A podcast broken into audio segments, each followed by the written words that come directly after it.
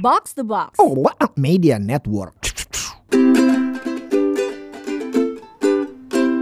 Mencoba minimalis.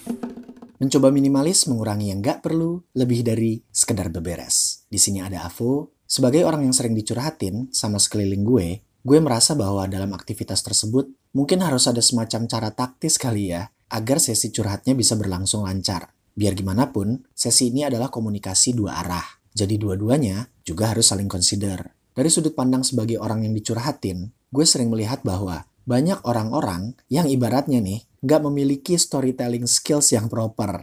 Iya, curhat emang beda dengan mendongeng. Tapi, cara kita nyampein cerita sedikit banyak akan berpengaruh terhadap reaksi atau respon yang akan diberikan oleh teman bicara kita. Pernah juga nih sekali waktu gue terima chat kayak gini di WhatsApp.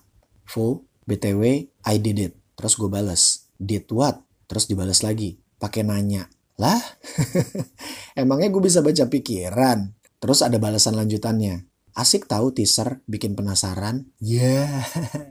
penasaran enggak, gedek iya. Hal-hal kayak gini sekali waktu mungkin bisa jadi bloopers ya. Tapi kalau gue yang dicurhatin lagi nggak pas kondisinya, malah jadi ambiar kan. Tujuan curhatnya jadi nggak tercapai, terus relasi kita jadi buruk deh. Buat temen yang lagi mau curhat sama sohib, mentor, atau pasangan, sebetulnya nggak ada aturan baku ya. Curhat mah curhat aja. Tapi, sekali lagi, Cara lo bertutur, baik itu di telepon, chat, atau ngobrol langsung, akan nentuin tektokannya bakal kayak gimana. Berikut ini beberapa hal yang bisa dikonsider saat lo mau curhat. Pertama, set ekspektasi. Apakah temin butuh pendengar aja, aliansi atau sekutu, atau solusi? Minimal pasti ada salah satu ya yang kadarnya paling besar yang lo butuhkan. Kedua, cek kapabilitas orang yang mau dicurhatin. Tanya kesediaannya dan set up rules sebelum sesinya mulai. Sesi curhat adalah sesi private, maka itu hal-hal yang off the record harus sangat dikonsider dan dijaga kerahasiaannya.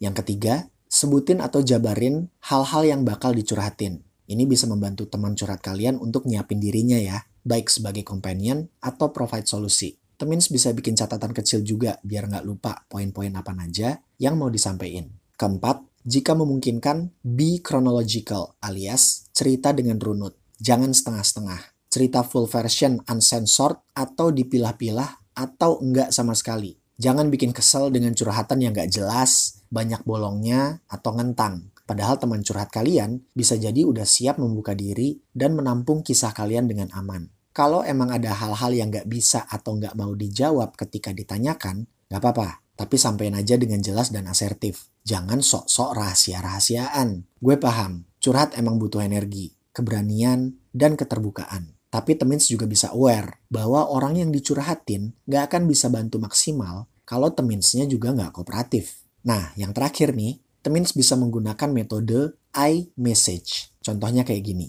Bro, sis, gue merasa gini gini gini gini. Kenapa gue merasa begitu? Karena begini gini gini. Gue berharap gini gini gini. Nah, gimana menurut lo? Bro, sis, Metode iMessage ini bisa membantu Temins buat menyampaikan hal-hal yang menjadi unek-unek dengan lebih terstruktur.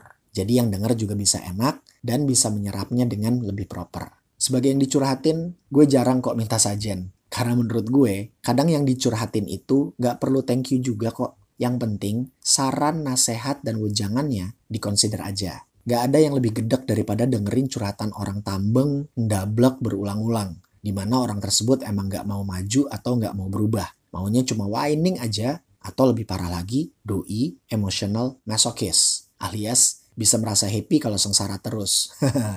Ini Temins bisa dengerin episodenya yang lalu. Nah, itu obatnya harus dirukyah tuh pakai kuah bon cabe level 50. Biar eling.